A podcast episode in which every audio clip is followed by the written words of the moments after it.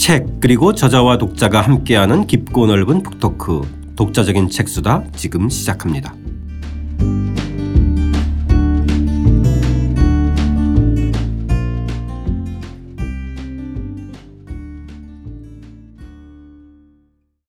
배국인 교수와 함께하는 한국의 근대 읽기 번안사회 3부 번안과 대중문화 24장입니다. 근대 대중오락의 역사 흥행업과 극장 쇼편 시작하겠습니다. 저는 책 만든 사람 김학원입니다. 안녕하세요. 포근이 형 박태근입니다. 네, 백욱일입니다. 도입부 읽으면서 이야기 시작하겠습니다. 288쪽입니다. 흥행은 인간이 표현하는 예술을 대중오락으로 제공하는 상행위로 공동체 놀이와 달리 돈을 받고 관객에게 연희와 오락을 제공한다. 자본주의가 발전하면서 공동체 성원이 스스로 즐기던 놀이는 점차 돈을 주고 보는 공연으로 흥행화했다. 그 영역도 세분화되고 다양화되어 돈이 되는 모든 구경거리가 흥행 사업의 대상이 된다. 심지어 싸움조차 투, 투견, 투계, 씨름, 레슬링, 권투 따위로 분화되면서 흥행물이 되었다. 여러 연희를 묶어 종합적으로 제공하는 데서 출발한 흥행업은 차츰 전문화되고 분화되었으며 다양한 연희는 독립된 쇼로 발전했다. 전통 연희가 근대적 쇼로 변모하면서 이를 특화된 사업으로 삼는 흥행 업체가 성장했다. 특히 극장은 근대 흥행업을 대표하는 장소가 되었다. 극장 안에는 관객이 모여들고 인기 연예인이 등장했으며 주변에는 유흥장이 들어섰다. 저희 어렸을 적만 해도 이동시 극장에 가서 표 사고 서커스 구경을 했었어요. 네. 유랑극 유랑극단. 음. 예. 동춘 서커스. 그 유명한 서커스. 예. 그다음에 어, 돈은 안 내지만 약을 사야 되는 약장수. 예.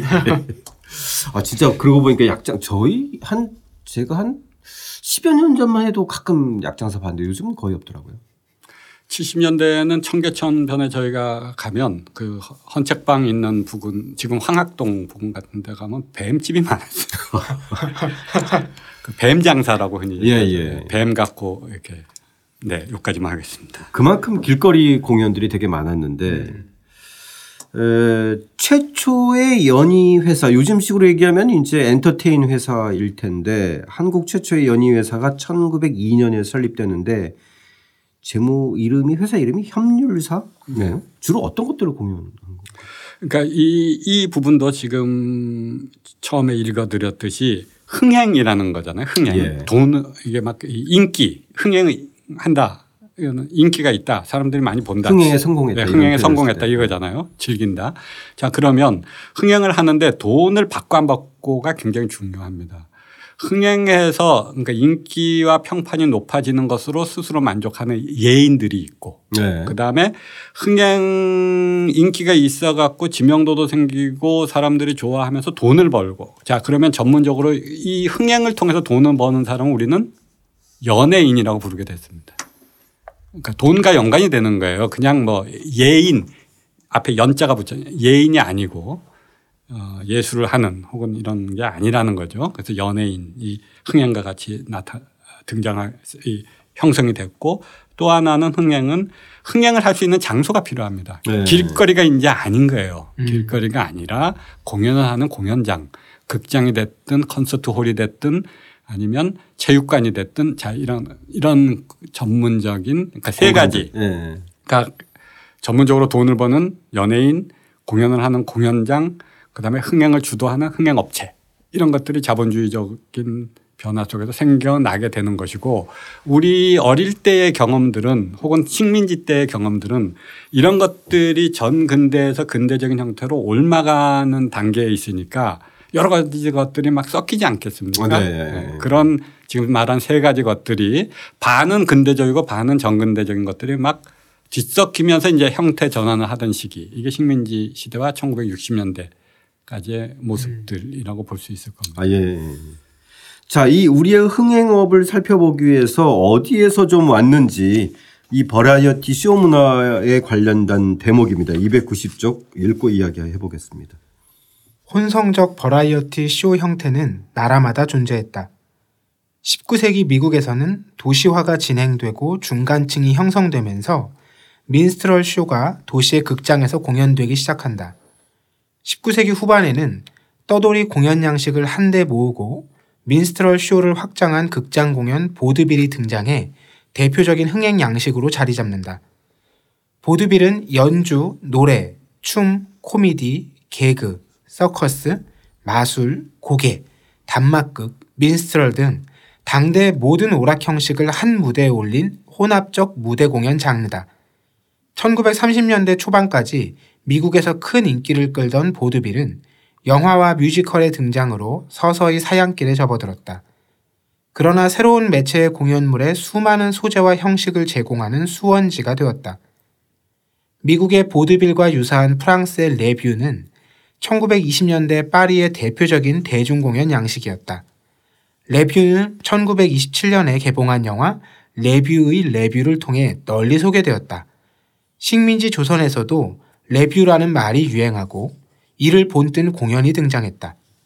1930년대 무용수 배구자는 프랑스의 레뷰가 이국적 취향의 춤들을 다양하게 활용했던 것과 마찬가지로 서양의 민속춤, 발레, 재즈 댄스를 고개와 결합해 신기하고 놀라운 춤을 보여주었다.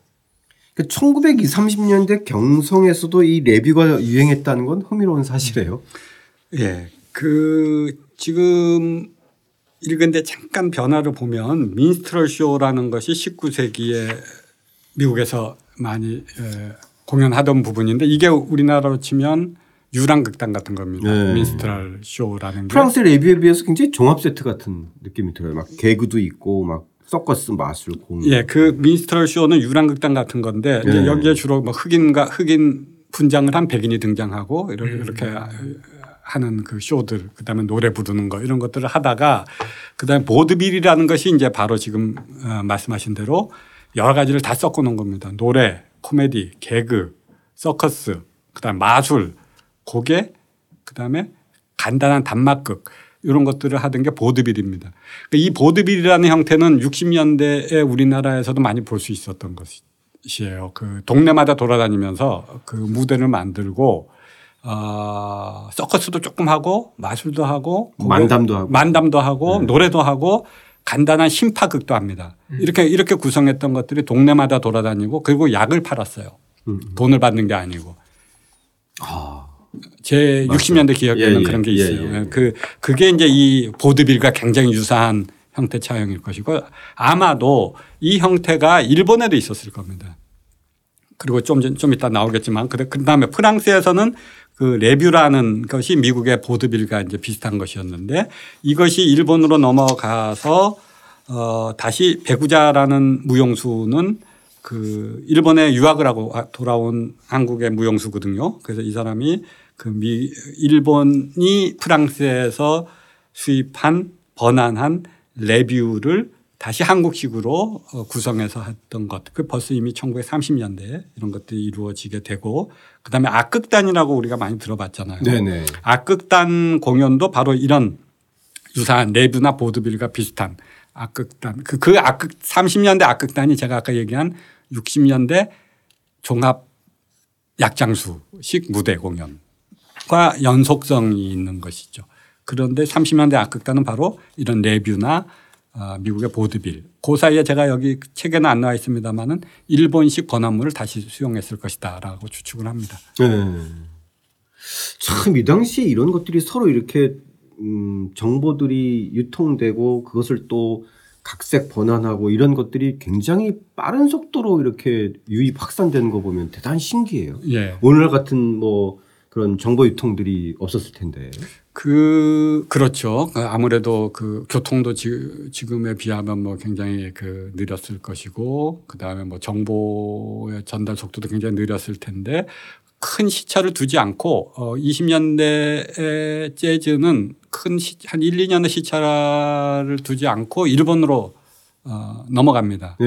근데 그 중에 일부가 다시 한국 저 식민지 그 조선으로 그 미디어 영향일까요? 그 당시엔? 어, 그 이유는 아마 그 당시의 연예계나 이 유흥업계라는 것이 지금 생각보다 굉장히 세계적으로 좁았을 수 있어요. 네. 일부 대중을 상대로 한 지금처럼 완전 대중화된 것이 아니고 상위 대중들을 상대로 한 영역이었기 때문에 아마도 그렇지 않나. 그리고 일반 우리가 민중이라고 불렀던 민속 부분이 또 있잖아요. 그 공동체나 혹은 그 민요 그 밖에 뭐 우리가 아는 탈춤, 판소리 이런 민속 부분들은 로컬. 네 우리의 그 어, 그러니까 전통적인 어떤 그 양식들 대중 대중예술의 양식 혹은 대중 유흥의 양식들 놀이의 양식들은 이런 그 식민지의 일제 강점기 시대에 들어오면서 대중성을 갖는 틀로 확산된다기보다는 그 굉장히 그 축소되고 명맥만을 유지하는 것으로 네. 그렇게 왜소화되게 됩니다. 그 그러면서 대중성을 잃게 되고 기반을 잃게 되고 뭐 이런 흐름과 더불어 지금 이런 새롭게 등장하는 부분들이 대중들과의 접촉면을 넓혀 나가고 그것이 역전되고 이런 단계들을 볼 수가 있습니다. 이런 1930년대 흥행업이 이제 1950년대에 이르면은 우리가 이제 익히 알고 있는 에, 미군이 주둔을 하면서 이 미군 기지 내 쇼 문화로 부활하게 되는데 요거는 이제 지금까지도 이어져 특히 이제 70년대 80년대로 이어지는 문화에 되게 중요한 공간인데 관련 대목 읽고 이야기 나누겠습니다. 293쪽입니다. 동서 절충과 장르 복합으로 버무린 흥행 양식은 해방 뒤에도 지속되었다. 도심 극장의 밖에서는 도시 변두리와 시골을 떠도는 약장수, 서커스, 악극단이 대중연희의 명맥을 유지했다. 가요와 춤, 심파 연극은 여전히 분화되지 못한 채 대중에게 전달되었다. 그런가 하면 극장에서 공연하는 창극이나 국극이라는 새로운 연희 형태가 등장하기도 했다. 한편 한국전쟁 이후 미군이 주둔하면서 미군 내 클럽에서는 노래와 춤, 코미디를 결합한 버라이어티 쇼가 만들어졌다. 1950년대까지 일부는 악극, 2부는 버라이어티 쇼로 구성되었던 악극단식 쇼나 레뷰쇼에서 연극이 빠지고 쇼 위주의 공연 형태가 자리 잡았다. 미 8군 무대에서 펼쳐지던 버라이어티 쇼는 식민지 시대 흥행업의 구조를 유지하면서 미국 대중문화를 직접 번안한 결과물이었다. 이 당시에 이 그 미군 기지 내에서 벌어졌던 이 일부, 이부 이 버라이어티 쇼 한번 구경하고 싶어요. 혹시 유튜브에 남아 있는 게 있나요? 쌤? 어, 미군 기지 내에서 한 것들은 별로 볼 수가 없고요. 네. 그, 아, 아주 짧은 클립들은 있습니다. 뭐 김시스터즈라든가 이렇게 짧은 클립은 있는데 아, 그거 당시 마- 실제 공연 그거 예. 장면들. 그거 말고 극장 쇼 부분은 많이 남아 있습니다. 이제 이제 이거 바깥으로 나와서 바깥으로 나온 거는 있습니다. 그 네. 내 미군 부대 내부에 있는 자료는 어, 제가 직접 본 건 없는데 아마 그거 찾으면 굉장히 재미 뭐 새로운 어, 시사점을 우리에게 주겠죠. 그래서 네. 당시 악극단은 두 도, 아까 돌아다니면서 어떻게 했냐면 일부에는 악극, 그러니까 심파극 악극을 네. 했고 2부에는 이제 여러 가지 아까 말한 다양한 것들을 했는데 미군 부대 내에서는 그 극은 없앴습니다. 그러니까 연극, 심파극 이런 거는 없애고 쇼만 아, 그러니까 그 쇼 중심으로 쇼 바뀌었군요. 중심으로 예. 바뀌고 노래, 아무래도 쇼, 코미디 예, 이렇게 바뀌었다고 합니다. 예. 근데 그러니까 그것이 미군 밖으로 나오고 대중 일반 대중을 상대로 하면서 이제 회사가 만들어진 거군요. 아니죠. 미국 그러니까 얼마 어 국내에 미군 주둔지가 굉장히 많잖아요. 네. 그 캠프 뭐 KG 캠프 뭐뭐 대구에도 있고 막 이렇게 있으니까 음. 이 모든 미군 기지마다 주말에는 쇼에 대한 수요가 있을 거예요. 네. 그러면 그 그에 조달해야 되는 그이 연예인들을 조달해야 되는 회사가 필요하게 된 거죠. 그래서 거기 한국 흥행 주식회사 나중에 이름 화양으로 바꾸는데 그 회사가 그런 역할을 했던 겁니다. 아. 국내 연예인들 그러니까 마술하거나 그 노래 가수 특히 팝송 같은 걸 잘 불러 부르는 사람이거나 이런 사람들 조달해서 배, 그 조달하는 그게 생겼고 이게 이후에는 이제 미군 부대가 점차 줄어들고 수요가 줄어들면서부터 밖으로 나가야 되잖아요. 그러니까 네. 이건 흥행은 아까 말한 대로 돈을 벌어야 되고 수요를 계속 창출해야 되니까 한쪽 수요가 줄어드니까 자연히 밖으로 나오게 되면서 극장 쇼에서 미군 미팔군에서 하던 쇼를 그대로 확장시켜서 하게 됩니다. 아, 대중판으로. 극장, 극장 무대. 네. 그래서 그 당시에 60년대 광, 신문 광고를 보면 미팔군 쇼 를 한다라는 것들. 그러니까 거기서 했던 레파토리를 비슷하게 가져와서 시민회관 있죠. 그러니까 그 당시 보면 극장이나 시민회관 같은 데서 이제 포스터 같은 거 예, 붙이고 많이 했고. 예. 그 다음에 삼류극장에도 이 쇼들을 계속했습니다. 맞습니다. 예. 그 영화를 예를 들면 어, 한 달에 한 20회 넘게 한다면 마지막 한 2, 3일은 이런 쇼를 반드시 했습니다. 아. 그러니까 극장이나 이제 시민회관에서 이 미팔군 내 극장 쇼를 대중판으로 업그레이드해서 네, 그렇습니다. 그러니까 미국 재미있는 것은 영화를 보는 극장과 연극이나 이런 쇼를 보는 극장이 미국에는 구분돼 있잖아요. 그렇죠. 우리는 우리는 그게 합쳐져 있었던 거죠. 네, 그러면서 그 어, 주로 우리가 극장 하면은 영화만 본 것으로 생각하지만 지금 우리 극장은 완전 영화만 보잖아요. 근데 당시 60년대만 해도 그런 영향으로 두 개를 같이 했던 것들이 남아 있습니다. 당시 1960년대 극장 쇼가 어떻게 구성되어 있는지 좀 궁금해 하실 분들이 있을 텐데요. 295쪽에 등장합니다. 함께 읽어 보겠습니다. 1962년 당시 인기 있던 극장 쇼를 기록한 영상이 있다. 이 영상에서 극장 쇼는 재즈 밴드를 뒤로 하고 군무 아라비아의 밤을 추는 무용수들을 보여주는 데서 시작해 나비 넥타이 콤비 차림 김정구의 차차차풍 5월의 노래, 스커트 차림 한명숙의 노란 샤스의 사나이, 로라성의 재즈 노래 정열의 꽃, 아가씨와 건달들의 탭댄스, 한복 입은 심연옥의 트로트 한강, 원피스 차림 박재란의 왜 몰라요, 밀짚 모자를 든 현인의 샹송 파리의 아가씨, 현인의 굳세어라 금순아를 모창하는 김희갑, 정장 차림 최무룡의 영화 주제가 아들의 심판, 그리고 무용단의 라인 댄스 캉캉으로 이어진다. 아 정말 뭐 쟁쟁하네요. 여기는 제가 알 법한 그 이름들도 꽤 등장하네요. 그죠? 예. 더군다나 뭐 요즘 젊은 세대는 이 아가씨와 건달들 예, 뮤지컬로 보고서 또 알 텐데 어 정말 그 프로그램과 인물들이 쟁쟁해요. 이것은 유튜브에 영상이 올라와 있습니다. 네. 그러니까 여러분도 한번 찾아서 보십시오. 즐거운 쇼 이렇게 에, 검색을 하시면 네. 지금 요, 요 내용들이 한 2, 30분 되는 것 같은데요. 그때 네. 볼 수가 있습니다. 그리고 어, 당시에 그 밴드들 굉장히 잘해요.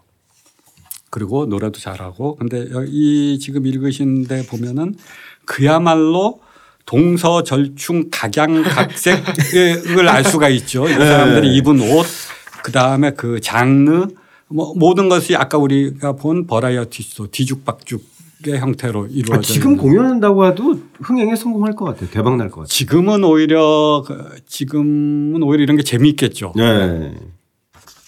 더군다나 이게 미팔군 대상으로 한 게 아니라 일반인을 대상으로 했기 때문에 뭔가 프로그램이나 이런 게 좀 달랐을 거 아니에요. 당연히 달라지죠. 그 네. 달라지고 그래서 여기 보시면 한복 입은 심연옥의 트로트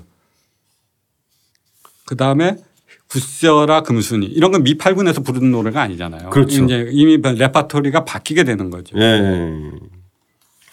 여기에 이제 저희가 익히 어, 알고 있는 장소팔, 고춘자 이런 만담도 들어가요.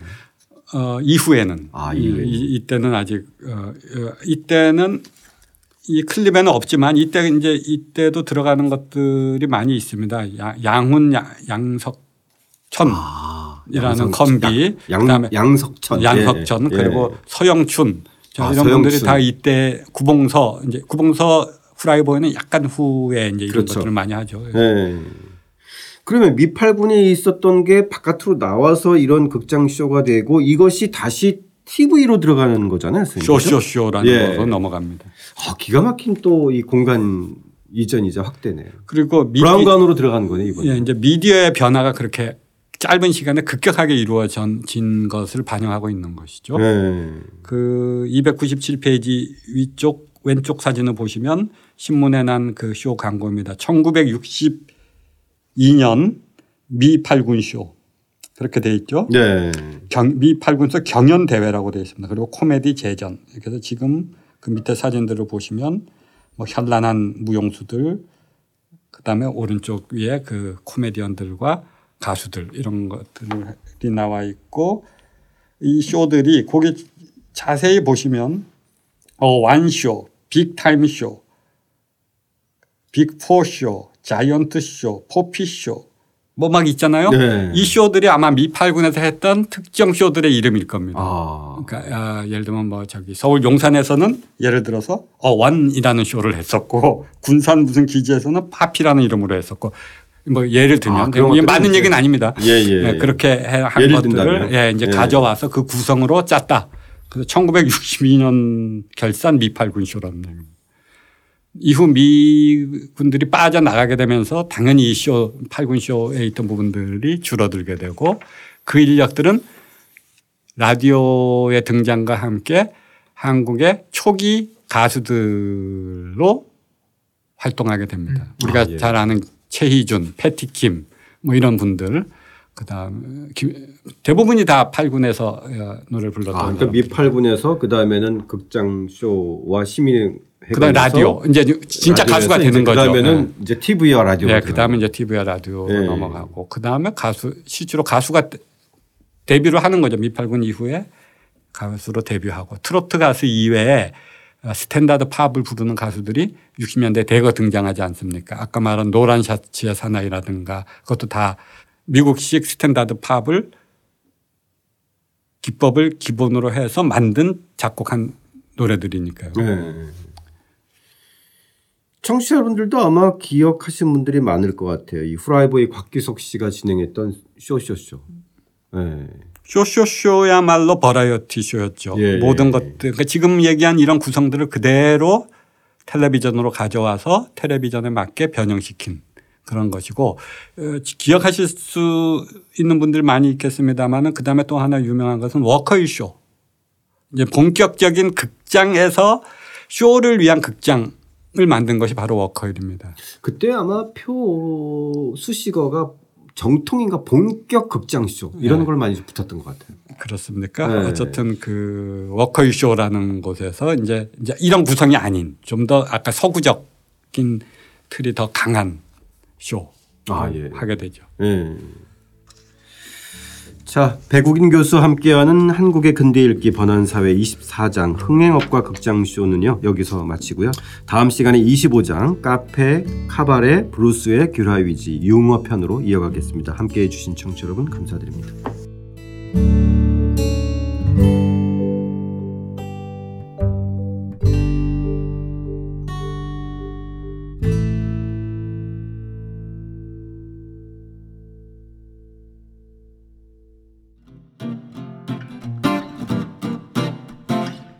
독자적인 책 수단은 책 읽는 사람들이 모이는 공간 알라딘 서점과 함께합니다.